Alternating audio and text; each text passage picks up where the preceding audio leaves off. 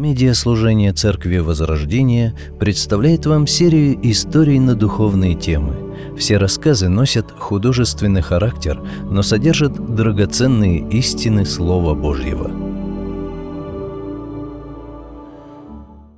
Крест.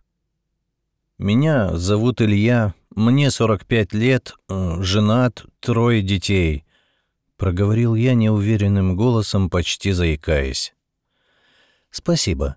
Прошу прощения за некоторые формальности, просто работа консультанта предполагает некоторые правила», сказала в свою очередь молодая женщина лет так 30. Самое время объяснить, что происходит. Я сижу в комфортном мягком кресле, оно очень удобное, хорошо поддерживает спину, ноги, находясь в нем, ты невольно расслабляешься. Обстановка вокруг располагает к непринужденной беседе. Комната, где я нахожусь, светлая, чистая, все в ней со вкусом, при этом ничего лишнего. Большие панорамные окна, несколько горшков с цветами, стол и кресло консультанта, многоуровневый потолок, мягкий свет, да в общем-то и все. В воздухе чувствуются легкие приятные ароматы, по всей видимости, парфюма Алевтины.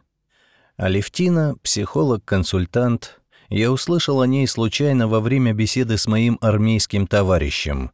У него в жизни наступил такой период, когда все рушилось. Семья, работа, друзья. Он потерял интерес к жизни, подумывал даже о том, чтобы наложить на себя руки. И вот тогда он впервые посетил ее консультации. Ему это настолько помогло, что сейчас он полон жизненных сил, стал хорошо зарабатывать и всегда является душой компании. Вот он-то и посоветовал мне обратиться к Алевтине. Вы, конечно же, спросите, а с чего это вдруг? Да, долгая эта история. Скажите, Илья, обратилась ко мне консультант, и в этот момент я обратил внимание на ее приятный мягкий голос. Что вы чувствуете, когда супруга вас не поддерживает? Вы рассказывали, что когда защитили докторскую по богословию, она даже не обратила на это внимания. Многие писали вам хвалебные отзывы, а она осталась к этому важному для вас моменту абсолютно безразлична. Ну, как? Не могу сказать, что я прям ждал чего-то от нее особенного, нет. Стал отвечать я. Я понимал, что это не самое для нее важное. Хотя, если честно, было бы обидно. Вы же знаете, как порой мужчинам нужно, чтобы их хвалили, ими восхищались. Вы говорите про обиду. Насколько сильно она вас коснулась? Как вы ее переживали? Как я ее переживал? Внутри было как-то не по себе. Раздражительность появлялась все чаще и чаще. А потом решил, что это я? Зачем так эмоционально реагирую? «Вот-вот, здесь не спешите. Как я вас поняла, вы решили подавить эмоции, загнать их поглубже в сердце, правильно?» — прервала меня Алевтина. «Наверное, не знаю, я не специалист. Но только после этого наши отношения охладели, мы стали отдаляться друг от друга. Мы не ругались, нет, но и близкими такие отношения тоже не назвать». Немного удрученно продолжил я. «Вообще-то мне это свойственно». Я с детства привык уходить в себя, что ли. Старался не показывать своих эмоций, будь то в школе или же в армии. Не привык, короче говоря, озвучивать то, что и почему чувствую. Мне так почему-то спокойнее. А вы не думали, что этим самым вы пытаетесь каким-то образом защищаться от окружающего вас мира? Внутри вы ранимы, неуверенны. В этот момент ее голос стал более вкрадчивым, участливым. Я невольно подумал о том, что она меня понимает. Это располагало к ней, да. Она была бы хорошей женой. Стоп. В этот момент я еще раз убедился, что делиться своими переживаниями нужно с лицами одного с тобой пола. «Мне кажется, я знаю, что вам нужно», — продолжила она. «Вот что мы сейчас сделаем. Сядьте, пожалуйста, поудобнее. Кресло раскладывается, можно откинуть голову назад». Я так и сделал. «Закройте глаза и постарайтесь мысленно оказаться в ситуации, которая причинила вам боль. Когда вы вернетесь в свое прошлое, понаблюдайте за своими чувствами. Особое внимание обратите на то, как вы себя воспринимаете», — продолжила давать мне инструкции Алевтина. Я закрыл глаза. В этот момент, не знаю как и откуда, но зазвучала спокойная музыка.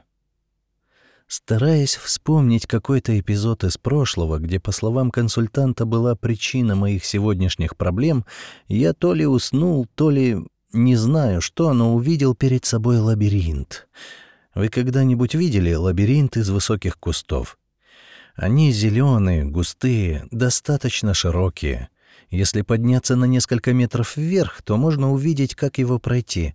Ну, а пока ты внизу, тебе придется много попотеть, напрягая свой разум и память. Так вот, что-то типа такого лабиринта находилось передо мной. «Интересно», — подумал я, — «наверное, если я его пройду, то найду ответы на интересующие меня вопросы. Я смогу понять, что не так в моей семейной жизни. Видать, и вправду у этой Алевтины действующий метод». И я пошел. Сразу же скажу, что лабиринт меня сильно удивил. Все дело в том, что на его стенках, как будто в телевизоре, проецировались эпизоды моей семейной жизни. Да, ты идешь, а справа и слева от тебя прокручиваются какие-то жизненные ситуации. Вот момент, когда я обиделся на жену по той причине, что она не уделила мне внимания вечером. А вот та ситуация, когда я стал ревновать, потому что она с кем-то увлеченно разговаривала, а мой вопрос не услышала. И все это было не немое кино, я вам скажу. Это как реально оказаться в то время и в том месте. Все звуки, слова, все происходящее. Я пытался понять, что это, к чему это все. По мере того, как я об этом думал, я ускорял шаг. Все происходящее напрягало меня больше и больше. Так, где же выход? Что интересно, становилось все темнее и темнее. Вот еще один поворот, прямая. Я уже было подумал, что нашел выход, но нет. Я уперся в дерево. Нет, это не растущее дерево, это какая-то деревянная балка. Я ощупал его, оно напоминало брусок, достаточно крупный. Постойте, а что это чуть выше? Я отошел немного назад. Точно, это был крест. Что он здесь делает? Наверное, таким образом в лабиринте обозначают тупик. Хорошо, попробую еще раз. Я побежал по новому маршруту. Вокруг все те же ситуации из жизни. Вот я был не в настроении, не захотел разговаривать с женой, а вот нарочито не обращал на нее внимания. Побыстрее бы отсюда выбраться. Я ускорился. Вот прямая. Скорее всего, я все-таки нашел выход, но нет. Опять этот крест. Опять тупик, подумал я. Ничего, попробую еще раз. Новый маршрут, новые ситуации из жизни, повороты, прямые, крест. После того, как это повторилось еще несколько раз, как я начал все больше и больше переживать, я стал замечать, что задыхаюсь. Паника все сильнее. Нужно срочно выбраться отсюда. Вы когда-нибудь ныряли? Бывало у вас так, что вы поднимаетесь из воды. Воздух в легких уже на исходе, а поверхности все нет и нет. У меня бывало так. Когда мы с семьей отдыхали в Феодосии, то, естественно, купались. А я любил нырять за рапанами. У них красивые ракушки, а также вкусное мясо. И вот ты заныриваешь, проплыв 1-2 метра, продуваешься, выравниваешь давление, а то боль в ушах не даст тебе опуститься ниже. Еще погружаешься, а там один рапан, а рядом еще один. И ты думаешь, что просто так опустился, нужно собрать их побольше, а там еще один. Когда чувствуешь, что было бы неплохо вдохнуть, начинаешь подниматься вверх. Ты поднимаешься, а потребность сделать вдох все сильнее. Ты вроде как видишь поверхность воды, но она почему-то никак не достигается. Напряжение все сильнее. Да когда же ты уже появишься? И тут ты выныриваешь и делаешь столь долгожданный глоток морского воздуха. Что-то подобное я испытал в этом лабиринте. Все более и более возрастающее напряжение, все сильнее ощущаемая паника, а выхода все нет. Нет возможности сделать столь нужный глоток воздуха. «Илья, что с вами?» Я открыл глаза. Передо мной стояла Алевтина. Выглядела она напуганно, в руках у нее был стакан с водой и, как мне показалось, нашатырь. «Как вы? У вас все в порядке?» — спросила она. «Да», — ответил я, — «теперь да». «Фу, а я рад вас видеть». «Что случилось? Вы что-то говорили, у вас было такое напряжение на лице, а порой мне казалось, что и боль. Мне стало страшно за вас». «Воспоминания». «Хорошо, что все обошлось. Ну как, у вас получилось вспомнить какие-то истории из прошлого? Вы смогли вновь ощутить свои эмоции, проанализировать их? Увидели, как вы в тот момент воспринимали себя?» «Вспомнил даже больше, чем хотелось. И ситуации, и эмоции. Такое ощущение, что я все это пережил заново», — ответил я. «Как я себя воспринимал? Как того, кто не способен как должно любить свою жену. Как того, кто не может поступать правильно. Как неполноценную личность». «В точку. Вот здесь ваша основная проблема. И это не только у вас. Не побоюсь сказать, что это проблема общемирового масштаба. Мы мало себя любим. У вас, к сожалению, заниженная самооценка. Отсюда все проблемы. Просто полюбите себя. Просто полюбите, и в вашей жизни все изменится, причем кардинальным образом». «В смысле, как моя любовь к себе поможет мне? Как холод в семейных отношениях может быть решен в большей любви к себе?» — удивленно спросил я. «Элементарно. Пока вы не любите самого себя, вы не сможете любить других. Вы ищете любви от других, ищете их принятия, но не находите. А когда вы полюбите себя, вот тогда вам и не нужно будет искать этого от других, понимаете? Вот вы молодой, стройный, как вижу, красивый, сильный и умный мужчина», — продолжала она. Я подумал, мы с ней совсем ничего знакомы, она меня уже так хорошо узнала. Есть все-таки понимающие люди. Между тем она продолжала. «Как только вы это поймете, как только вы примете себя таким, как только полюбите самого себя больше и тем самым поднимете самооценку, вы сразу увидите мир новыми глазами. Невнимание жены не будет огорчать вас, ведь вы и так себя любите. Вот скажите, в каких еще сферах жизни у вас проблемы?» «Ну, например, на работе», — пробормотал я. «Очень хорошо. Вернее, это-то не очень хорошо. Хорошо то, что вы сейчас увидите, как с этим совсем можно справляться», — воодушевленно продолжила она. «Давайте сейчас повторим наш эксперимент. Расслабьтесь, сделайте глубокий вдох, закройте глаза». И вновь заиграла музыка. А я, как несложно догадаться, вновь оказался перед лабиринтом. Ничего нового. Все те же кусты, то же место, только теперь вместо картин из моей семейной жизни на стенках лабиринта были картины с моей работы. Вот меня отчитывают за плохое качество работы, а вот за недостаточное количество. Так, теперь-то я знаю, моя проблема в том, что я мало себя любил в те моменты. Поэтому у меня опускались руки, я испытывал чувство вины. Вооружившись новыми знаниями, подумал я, пройти лабиринт не составит особого труда. И я ускорил шаг.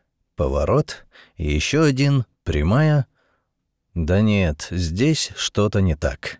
Опять тупик. Тупик, будь он неладен. Еще одна попытка, опять крест. И опять. А по стенкам мелькают ситуации, когда я делал вид, что работал. Когда был возмущен тем, что другие не работают, а зарабатывают много. Внутри становилось все грустнее, темнее, я бы сказал. Наступало какое-то удушье.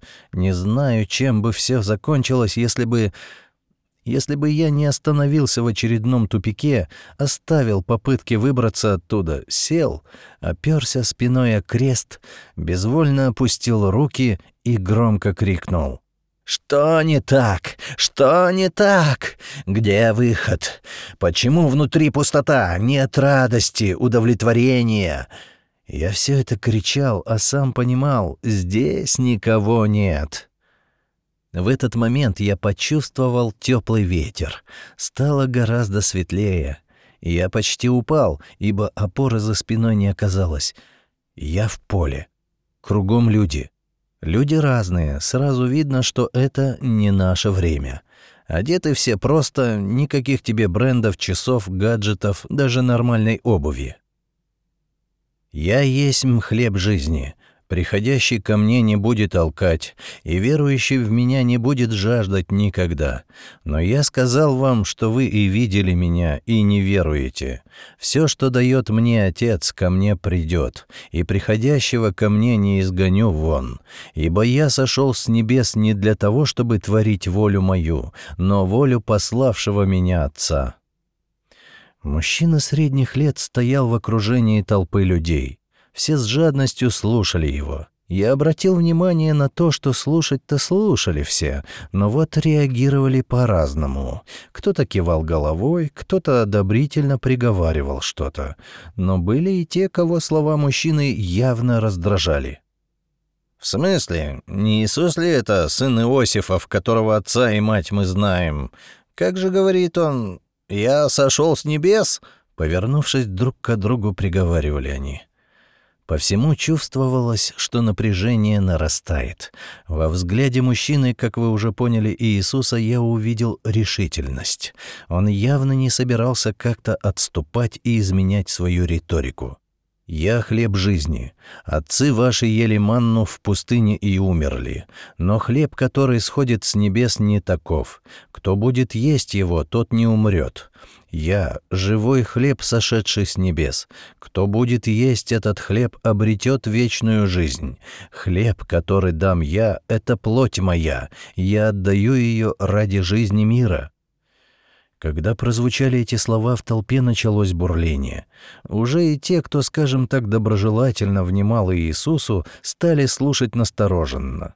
Те же, кто и ранее возмущался, становились все более агрессивными. «Как может этот человек дать нам есть свою плоть? Бред, богохульство! Кто может слушать это?» Несмотря на все возрастающее напряжение, Иисус и не думал сбавлять градус дискуссии. «Говорю вам истинную правду. Если не будете есть плоть Сына Человеческого и не будете пить Его кровь, не получите жизни. Тот, кто ест мою плоть и пьет мою кровь, обрел вечную жизнь, и в последний день я воскрешу его. Плоть моя – вот истинная пища, кровь моя – истинное питье. Кто ест мою плоть и пьет мою кровь, тот во мне живет, и я в нем». «Это чудовищно! Это невозможно слушать! Он обезумел, и вправду в нем бес! Точно говорили наши раввины, пойдем отсюда!» Слышалось отовсюду. «Наконец-то он проявил свою настоящую сущность, а мы верили ему». В это время народ стал потихоньку расходиться. Было видно, как кто-то делал это с сожалением, я бы сказал, с болью, с какой-то опустошенностью, явно находясь в шоке от услышанного. Кто-то с агрессией, посылая в Иисуса проклятия, а кто-то, радуясь, подначивая других побыстрее отвернуться от учителя. Прошло немного времени и еще чуть-чуть, а людей вокруг Христа осталось с десяток, может, чуть больше. «Смотри внимательно», — услышал я знакомый голос. «Смотри, что сейчас произойдет», — продолжил старец. В этот момент совершенно неожиданно, по крайней мере для меня, Иисус, обратившись к своим ученикам, сказал: «Может, и вы хотите уйти?» Эти слова прозвучали, как гром среди ясного неба, а небо, надо сказать, и вправду было ясным. «Смотри, смотри внимательнее», — вновь обратился ко мне старец. «Я знаю эту историю, я читал о ней. Представляю, что должно было произойти дальше, поэтому не понимал, почему старец привлекает мое внимание. А дальше все пошло не так, как я себе представлял. я увидел Петра, окруженного со всех сторон крестами. Куда бы он ни пошел, он упирался в крест. Шаг в одну сторону — крест, шаг в другую — крест. Я еще подумал, что-то это мне напоминает. Не вспомнив что, я переключился на Петра. Как же он отреагирует на это? Дальше больше. К моему изумлению, Петр не стал как-то отчаиваться, переживать. Он просто подошел и взвалил на себя крест. В этот самый момент он сказал: «Господь, кому мы пойдем? У Тебя слова, дающие вечную жизнь, и мы поверили и знаем, что Ты святой Божий». «Кому мы пойдем? Куда нам идти? У Тебя глаголы вечной жизни», — крутилось у меня в голове. В какой-то момент я поймал себя на мысли, что опять оказался в лабиринте.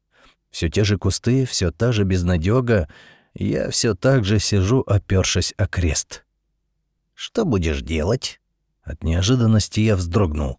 Слова старца прервали мою задумчивость. «Что будешь делать?» «Не знаю. Я опять в тупике. Консультант сказала мне, что решение проблемы в том, чтобы полюбить себя больше. Я вооружился этой мыслью, думал, что она поможет мне пройти лабиринт, найти ответы, решить проблемы, но вновь и вновь оказываюсь в тупике». «Как думаешь, в чем смысл слов Петра «куда нам идти», а?» «Ну, в том, что им без Христа было некуда идти». «Так». «Без Иисуса они были в тупике», — проговорил я. У меня даже голос изменился от волнения. «Так, и что сделал Петр?» «Он просто взял крест». «Постой. Да ведь крест был не тупиком, а выходом. Я каждый раз, упираясь в крест, думал, что это тупик. Но нет, это был не тупик, это был выход». «Ты все правильно понял. Так что же тебе было нужно сделать?» — вновь спросил меня старец.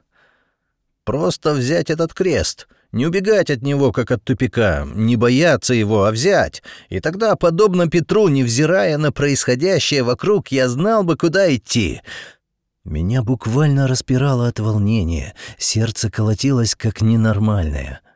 «Что будешь делать теперь?» «Встану, возьму крест и пойду вперед», — сказал я, поднимаясь. «Это правильное решение. Пойми, твоя проблема не в том, что ты, Илья Дорофеев, 45 лет, женат, 3 детей, мало себя любишь. Абсолютно нет. Твоя проблема в том, что в тебе мало креста. В тебе слишком много любви к себе и слишком мало креста», — проговорил старец. Его слова прозвучали ясно, четко, безапелляционно, беспощадно для моего «я». Но в то же самое время они были настолько пропитаны любовью, что не разрушили меня, а наоборот, воссоздали. «Давай вспомним твой первый лабиринт», — продолжил он. «Твоя семейная жизнь. Откуда у тебя обиды на жену, которую, поверь мне, очень сильно любит и ценит Господь? Откуда раздражение на детей, которыми Господь благословил тебя? От того, что ты плохо о себе думаешь? От того, что мало себя любишь? Ложь, фатальная сатанинская ложь!» В этот момент в глазах старца блеснула молния. «Нет, не от этого. От того, что ты чрезвычайно сильно любишь себя. От того, что чересчур высокого о себе мнения. Сам подумай, если бы ты не любил себя, то чего тебе и обижаться, раздражаться?» — резонно спросил меня старец. «Ты потому и обижаешься, нервничаешь, что ожидаешь лучшего к себе отношения. А почему ожидаешь этого? Да потому что любишь себя единственного и неповторимого. Что, не так?» «Да, так», — согласился я. «А потому я и говорю, что проблема не в том, что ты мало себя любишь, а в том, что в тебе мало креста. Ведь как действует крест? Он прежде всего смиряет человека. На кресте Иисус был распят за наши грехи. Не за чьи-то, а за твои. Это напоминание, что ты грешник. Да не просто грешник, а тот, что никак не может себя спасти. «Согласен», — сказал я. «Помимо смирения крест умерщвляет. Да, он напоминает, что мы умерли для этого мира, с его грехами, приоритетами, ценностями. Этот мир стал для нас не своим, чужим. Мы здесь временно, а потому томимся, стремясь оставить это место, чтобы оказаться в вечности с Господом». «Это, конечно же, вдохновляет», — сказал я. «Но не только это. Крест не только смиряет, указывая на наше место. Он не только умерщвляет, но и вдохновляет, наполняет силой, ревностью, жаждой к служению. Ведь это явление величайшей Божией любви. Сын Божий стал человеком, оставил славу небес, чтобы стать таким, как ты, и умереть на кресте за всю гниль и мерзость твоей жизни. Все то, что ты видел, бегая по лабиринту, все твои мелочные обиды, пустота, глупость и низость, все он взял на себя». В этот момент я увидел слезы на лице старца. Когда он говорил о любви Господа, он не мог сдерживать эмоций. И это не были слезы огорчения, уныния, как нередко у нас. Нет, это были слезы какой-то потрясающей уверенности, преданности и воодушевления. «Так вот, крест являет нам любовь Божью. Понимаешь, он любит тебя. Он отдал за тебя свою жизнь. Он испытал оставленность отцом. Только от ожидания этого у него выступал кровавый пот. Он испил всю чашу гнева Бога, и это все за тебя. Да будет он благословен». Сказав это, он исчез. А я встал, подошел к кресту. Внутри меня буквально пульсировало. Крест, крест, крест. Крест смиряет. Он указывает на мою греховность. Я не могу претендовать на что-то. Я недостоин большего и лучшего. Крест умерщвляет. Он делает все земное незначительным. Мне не нужно искать значимость в людях, в материальном. Крест вдохновляет. Он дает мне уверенность в безусловной, вечной Божьей любви. Я живу не ради себя, не для себя, а для него. Я взял его. Он оказался не таким уж и тяжелым, как это могло показаться, и в этот момент передо мной открылся выход из лабиринта. Впереди было светло, красиво, спокойно. Я открыл глаза. Нужно немного прийти в себя. Я в кресле. Мне все так же удобно, комфортно. Передо мной консультант. «Ну как?» — спросила она. «Я вижу, судя по вашему умиротворенному лицу, что вы нашли ответы. Я же говорила, просто чуть больше полюбить себя, и все станет на свои места», — мило улыбаясь, проговорила она. «Да, спасибо большое. Я действительно нашел ответы на мучающие меня вопросы», — радостно ответил я. «Но только нашел не там, где вы указали. Там, куда вы меня направили, тупик. Оттуда нет выхода». Алевтина как-то потерянно посмотрела на меня. Ее растерянность сменилась тревогой. «Выход есть только в Боге, во Христе. Только взяв крест, можно привести свою жизнь в порядок. А крест не повышает любовь к себе. Ее и так выше крыши. Он поднимает любовь к Богу, смиряет гордыню и дает истинную мотивацию в жизни. А именно не себе угождать, не своим прихотям потакать, а служить Господу, искать Его славы, будь то в семейной жизни, будь то на работе, церкви». «Илья, вы пугаете меня?» — тревожно процедила Алевтина. «Нам предстоит еще много работы с вами». «Работы действительно предстоит еще много, но не у меня с вами, а у меня с Господом. Мне нужно еще многому научиться, неся крест. А вам я скажу, покайтесь, веруйте в Иисуса Христа, как Господа и Спасителя, так вы и сами обретете мир, и другим сможете помочь». Сказав это, я встал, попрощался с консультантом, оплатил ее услуги и пошел. В следующий раз, когда разозлишься на мужа или жену, обернись вокруг. Где-то рядом крест, что ты перестал нести. В следующий раз, когда испытаешь горькую зависть более богатому или же более успешному в служении человеку, обернись вокруг. Где-то рядом стоит крест, что ты отставил в сторону. В следующий раз, когда ощутишь пустоту и бесцельность жизни, апатию и безразличие, обернись вокруг. Будь уверен, где-то рядом стоит крест, что ты перестал нести. Тогда Иисус сказал 12: «Не хотите ли и вы отойти?» Симон Петр отвечал ему: «Господи, кому нам идти? Ты имеешь глаголы вечной жизни, и мы уверовали и познали, что Ты, Христос, Сын Бога Живого». Евангелие по Иоанну, 6 глава, с 67 по 69 стихи. «Я виноградная лоза, а вы ветви. Кто пребудет во мне и в ком пребуду я, будет обильно плодоносить, но без меня вы ничего не сможете сделать». Евангелие по Иоанну, 15 глава, 5 стих. «Я же не стану хвалиться ничем, кроме креста Господа нашего Иисуса Христа. На этом кресте был распят мой мир, и сам я был распят для мира». Галатам, 6 глава, 14 стих.